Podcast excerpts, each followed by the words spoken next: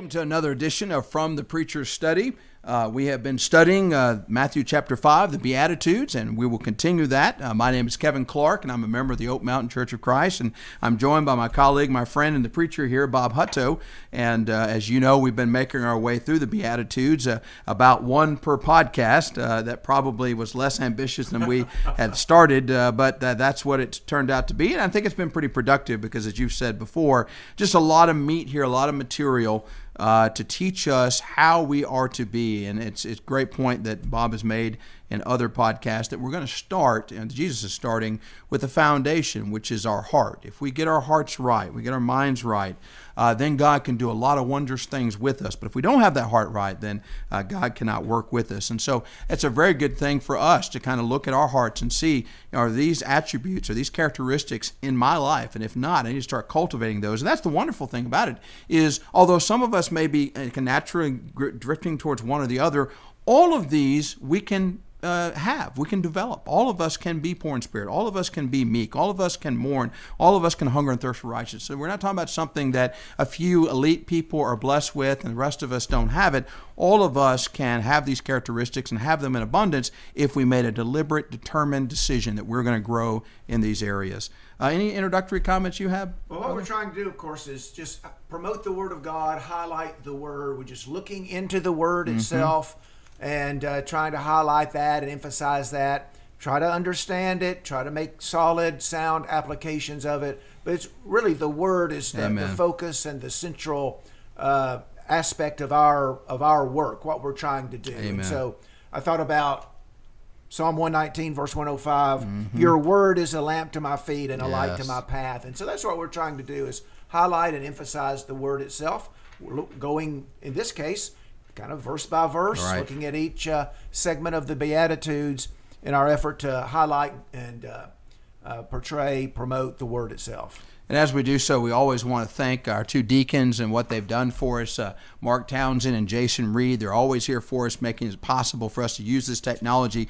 And this technology allows us to reach out to everybody. Uh, we've often made the comment that we started this with an idea of kind of helping our congregation here situated in Pelham, Alabama, uh, but it's grown so much, and there are people throughout the state of Alabama, throughout the United States, and across the world uh, who have tuned in. And we thank all of you, and we thank you for your support. More importantly, we thank you for your interest in God's Word. And so we know that you'll be blessed by that, as anybody is who truly uh, studies and understands, reads, and applies God's Word. So this time we're going to start in uh, chapter 5, verse 10. And although in the past we've kind of gone with one verse, uh, really uh, go, going from 10 to 12 is kind of the same theme, if you will. So if you'll indulge me a little bit to break and deviate from our one verse per podcast, I think we'll be uh, blessed in that effort, no pun intended. Uh, starting verse 10 Blessed are those who are persecuted for righteousness' sake for theirs is the kingdom of heaven. Blessed are you when they revile and persecute you and say all kinds of evil against you falsely for my sake. Rejoice and be exceedingly glad, for great is your reward in heaven, for so they persecuted the prophets who were before you. Now, you may read this and think, did I just read that correctly? Blessed are people who are persecuted for righteousness. Who wants persecution? Who wants people to revile us? Who wants people to persecute us or say all kinds of evil things? And, and this is one of those places where the Bible can be counterintuitive to our own thoughts on these things. And yet, that's exactly what it's saying that, hey, if you want to be in this group of God's people, if you want to be in His kingdom, one thing you must come to grips with is the reality of persecution. Not only come to grips with, but rejoice in it because it's a sign of something. If you're going to be like Jesus, if you're going to walk in His footsteps, when we look at the pages of divine inspiration on Jesus, He was persecuted time and time and time again. And so, if the master is being persecuted, we expect the same thing with their followers. And he tells you why you need to be uh, glad about it. Verse 12 Rejoice and be exceeding glad. One, for great is your reward in heaven. Two, for so they persecuted the prophets who were before you. So, you have an eternal reward that you're working towards. And the fact that you're persecuted is a sign that you're doing something right towards that eternal reward. Those who are on the same path are going to experience that. And he says, you know what? If you go back in time and look at the prophets who are speaking for God, that's what was done to them as well. And so the same thing is going to be done to you. And that's good company. You want to be in the group of people that are trying to do God. I kind of think about trying to uh, worship and serve God. I thought about the opposite of that, which Jesus pointed out in Luke chapter 6 and verse 26. Let's turn over there real quick. Luke chapter 6 and verse 26. And he says this Woe to you when all men speak well of you for so did their fathers to the false prophets. Now look at that. Over in 5, uh, verses 12, Jesus says, You want to uh, embrace the persecution because you know what? That is the same way that the old prophets, the spokesmen for God, were treated. But he says on the flip side, be careful when everybody thinks you're wonderful and everybody's singing your praises because you know what? That's the same thing that they did with the false prophets. And so the reaction from the public sometimes can be an indication of what path we're on. We know as God's people, the vast majority of people are not going to agree with what we say, what we do, and how we live. And so we expect that there's going to be some persecution. We'll talk some more about that as we get deeper in the broadcast. But Bob, I know you have some things. Well, a couple of things come to mind uh, in your comments. I notice in, in chapter 5 of Matthew, verse 10, blessed are those uh, who have been persecuted. And then verse 11, blessed are you, not if people insult When, you, when, but right. but when they do. And so there's that understanding, that almost an assumption. That's right. That if you follow Jesus, if you follow in his steps, if you live as he lived, if you teach what he taught, it's going to happen. And so blessed are you when people uh, say things about you and insult you and persecute you. I thought about John 15 as well. In John 15, verse 18, this is Jesus. He's talking to his apostles. You know, this is just prior to him being betrayed and and crucified. Yeah. He's just preparing them for what's to come.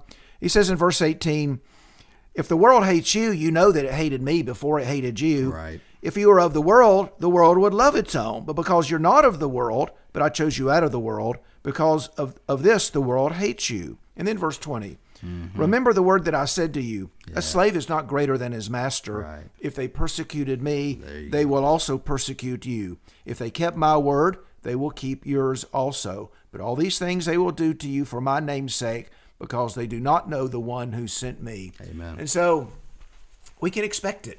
Absolutely. If if they persecuted the master, Right. they're going to persecute the master's servant. They're not afraid to persecute the master. they're sure not going to be afraid to persecute the servant. Absolutely. And so we can we can expect that. And so don't get discouraged about it. Don't Right. get down about it. In, a way, it's a privilege for us right. to, to walk in the steps of Jesus, Right. to be treated as Jesus was treated. And I think that's one thing that those who criticize the gospel and sort Mm-hmm. of mock Christians, they, they don't understand that's that's a privilege for That's us. exactly right. So criticize on, Right, mock right, on, because you're treating me the way they treated Yeah. Jesus, and that's a privilege for me. Amen, brother. And so uh, we just have a totally different look at and perspective on you know those kinds of things, insults and criticism and that. That's that doesn't bother us at all, really. Not at all. And I thought about this, Second Timothy chapter 3, very similar concept.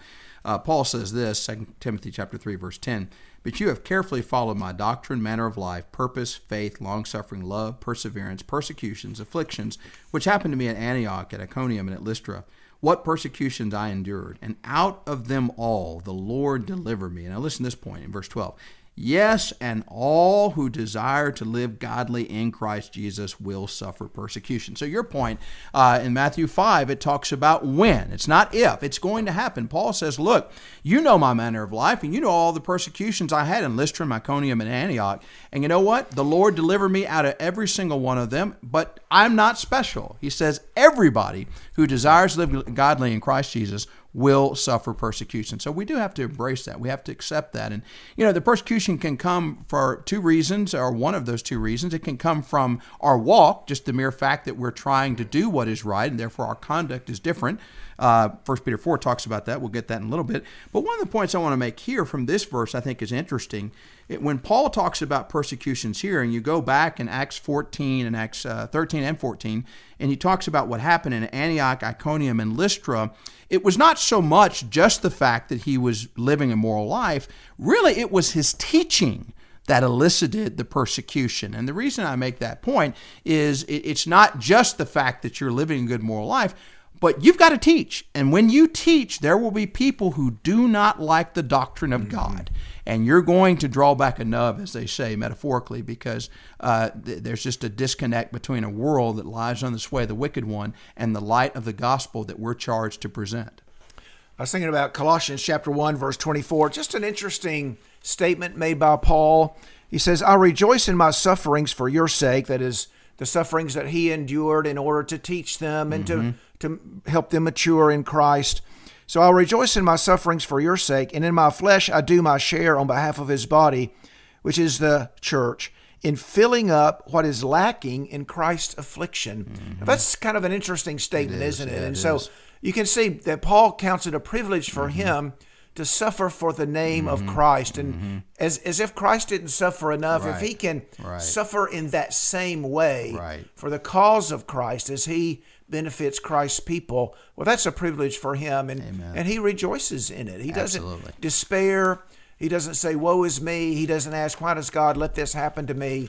He's, he's, he's glad to do it. That's right. You know, the, the apostles had the same viewpoint. Uh, you remember in Acts chapter 5, after they had been in prison, and the angel let them out in prison, and then they get brought before the Sanhedrin again, and they, they really wanted to kill them. Uh, in verse 33 of Acts chapter 5, when they heard this, the Sanhedrin, they were furious and plotted to kill them. And you remember Gamaliel gets up and makes the great argument hey, wait a minute. Now, if this thing is of man, don't worry about it. It's not going anywhere. If it's of God, how dare we fight against the plan of God? And they, they did come to the conclusion that there was some wisdom in that, although I will note in verse 40, and they agreed with him, that's Gamaliel, and when they called for the apostles and beaten them, I always thought that was uh, strange. It's like, if you really believed in, why would you beat them? But I guess they had to do something to show that they were disapproving what they were doing. They commanded they should not speak in the name of Jesus and let them go. So here are the apostles that have been in prison, that have been beaten, that have been told not to do the very thing that they were charged to do by the Lord. How do they respond to all that persecution? So they departed from the presence of the council, rejoicing that they were counted worthy to suffer shame for his name, and daily in the temple and every house they did not cease teaching and preaching Jesus as the Christ. That's an interesting concept that they felt like it was a badge of honor for us to be persecuted and beaten and imprisoned because we spoke in the name of Jesus. That was a wonderful thing. They, and we don't always think that. We all I don't want I want the easy path. I don't want I don't want to stand out. I don't want people to say bad names. I don't want people to criticize me, ostracize me, alienate. They have the very exact. They they see, look, this makes me feel great because I'm doing what my Lord and Savior did. I'm following his footsteps and I'm proud that I at least stood up so that I could be considered worthy of getting that persecution. Think about how many Christians crumble under the pressure and don't stand up, and they're not persecuted. That's not a badge of honor. You want to be mm. persecuted the way the Lord is. We don't have a death wish. We don't just love difficult things, but we look beyond for the meaning. This means that I'm doing mm. something like my Lord and Savior because I'm being treated the same way He was treated. Well, uh, and this this ties in with what you're saying, what you've said all along. Uh, he says again, Matthew chapter five and verse verse ten: Blessed are those who have been persecuted for the sake of righteousness. Right, It's not yeah. just persecuted. That's right. It's not just blessed are those who suffer. yes. It's not blessed are those who go through painful experience. Right. Those who are persecuted Yes. for the sake of righteousness. Great point. And that's you know that's critical to what Jesus is saying here. That's uh, Amen. That's a very important point. We all suffer for one reason or another. Yep. We all go through difficult times, an injury, an illness, but but Jesus is pronouncing His blessing on those who suffer for the sake of I, righteousness. I love it. I, I couldn't help but think when you said that. First Peter chapter four, verse sixteen, where Peter says, "Yet if anyone suffers as a Christian, let him not be ashamed, but let him glorify God in this matter." And your point is, there's a certain amount of suffering that all humanity goes through just by virtue of the fact that you're human. You're going to experience some illness, you're going to experience some death, you're going to experience some heartache. Uh, but he says, if you suffer as a Christian for your faith, for your stand for the truth. Don't be discouraged by that. You ought to rejoice in that. That's an honor and a privilege. Well, I've been. I mean, the local church has been the center of my life, all my life. Right, You know, right, my that's true, my dad was a preacher, and uh, from the time I was a little boy, you know, I, I, I remember going to services, listening to preaching, Mm-hmm. and all my life, really, I've heard people say, "Well, you know, the time is coming when it's not going to be easy to be a Christian." Right. when things are going to go against us, uh, when we, we're going to suffer because of our faith. If you stand up and speak out, some bad things may, may happen. And I, I've heard that all my life. But in recent years, Yeah. it's taken on a new intensity. I think it's taken on a new significance. Mm-hmm. There, there are forces very active in our world right. that would suppress those who speak out for Christ and Right. speak out for the gospel and take a take a stand, Right. take a strong stand for right and wrong, and for truth and error. And there are forces that are active in trying to silence that. Mm-hmm. That's right. And so we, we have to decide now That's right. what we're going to do in those Yes, situations so that we'll be prepared for them. And if that brings persecution, well, then we just have to be ready to pay the price. Right. And just understand that we are blessed in the eyes Exactly. of God. Right, right. That, that, we that though the world may criticize us, Uh-huh. Not in God's eyes. Right. That, that we, we're heroes, That's right. so to speak, in His sight. And that, that makes all the difference. Yeah, I think it's an important point because when you're going through those kind of things, it can be discouraging. It can be upsetting. I mean, obviously, again, we don't like people uh, being punitive to us, taking away jobs, taking away opportunities, not promoting us, all kinds of things that can happen, talking behind our back. Uh, but that doesn't mean that somehow you've lost the favor of God. It doesn't mean that you're not pleasing to God. You know, we, the book of Job tells us we cannot judge our standing with God based on our external circumstances. And this particular principle actually says the very opposite that uh, one thing, one indication that you are living right is if you're being persecuted for the sake of Christ. And the flip side is true. If you're not, if you're a Christian and you never experience any persecution, you're doing something wrong because the Lord couldn't pull that off. You cannot be more sympathetic or empathetic than the Lord. You cannot be more effective in communicating than the Lord. You cannot be more gifted in interpersonal relations than the Lord. The Lord couldn't pick it, uh, pull it off. Why do you think you can? Why do I think I can? We're not. We're going to be persecuted. As you said, let's embrace it. It's a necessity, really starting with our kids. You know, sometimes you see uh, parents who don't want their kids to stand out and be different because they're going to faithfully be at the services or they're not going to participate in certain activities that violate their faith. And, and, and the, Christian, the parents just don't want them to stand out. That's the exact opposite lesson we ought to be teaching. They need to learn to stand out. They need to learn to take a stand because they're going to stand out for the rest of their life. That's what the Bible's telling us that you can't go with the flow because the vast majority is under the influence of Satan. So we need to learn that we're going to be different. We're going to be persecuted and rejoice if we're persecuted again as you say for the cause of Christ. That's the not for being crazy, not for being cantankerous, not for having a bad attitude, for the cause of Christ. That is a, a, a, a basis for honor and rejoicing and, and being happy. We're not seeking the persecution. No, you know, no, we're, we're no. not out trying to be persecuted. No, we're not. But if in our stand for what's right, if Yes. in our following in the footsteps of Christ, Right. that comes our way. Yeah. Okay, so be it. That's right. And so, one thing to say it, another thing to do it. I understand that. But if we can resolve Right, before right. those things take place what we're going to do, That's the key. well, then we'll be prepared for them, and and we- we will stand a better chance of navigating those things and working our way through those times successfully. And, and remember, going back to Matthew 5, the Bible says that we're blessed if we're persecuted for righteousness' sake. We have an eternal reward in heaven, and uh, we can be in the same company of the prophets of old of God, that they were persecuted. We will likewise be persecuted. And most importantly, our Lord and our Savior was persecuted, and we want to be just like our Lord and Savior. So, as uh, my brother Bob said, we're just wanting to do what is right.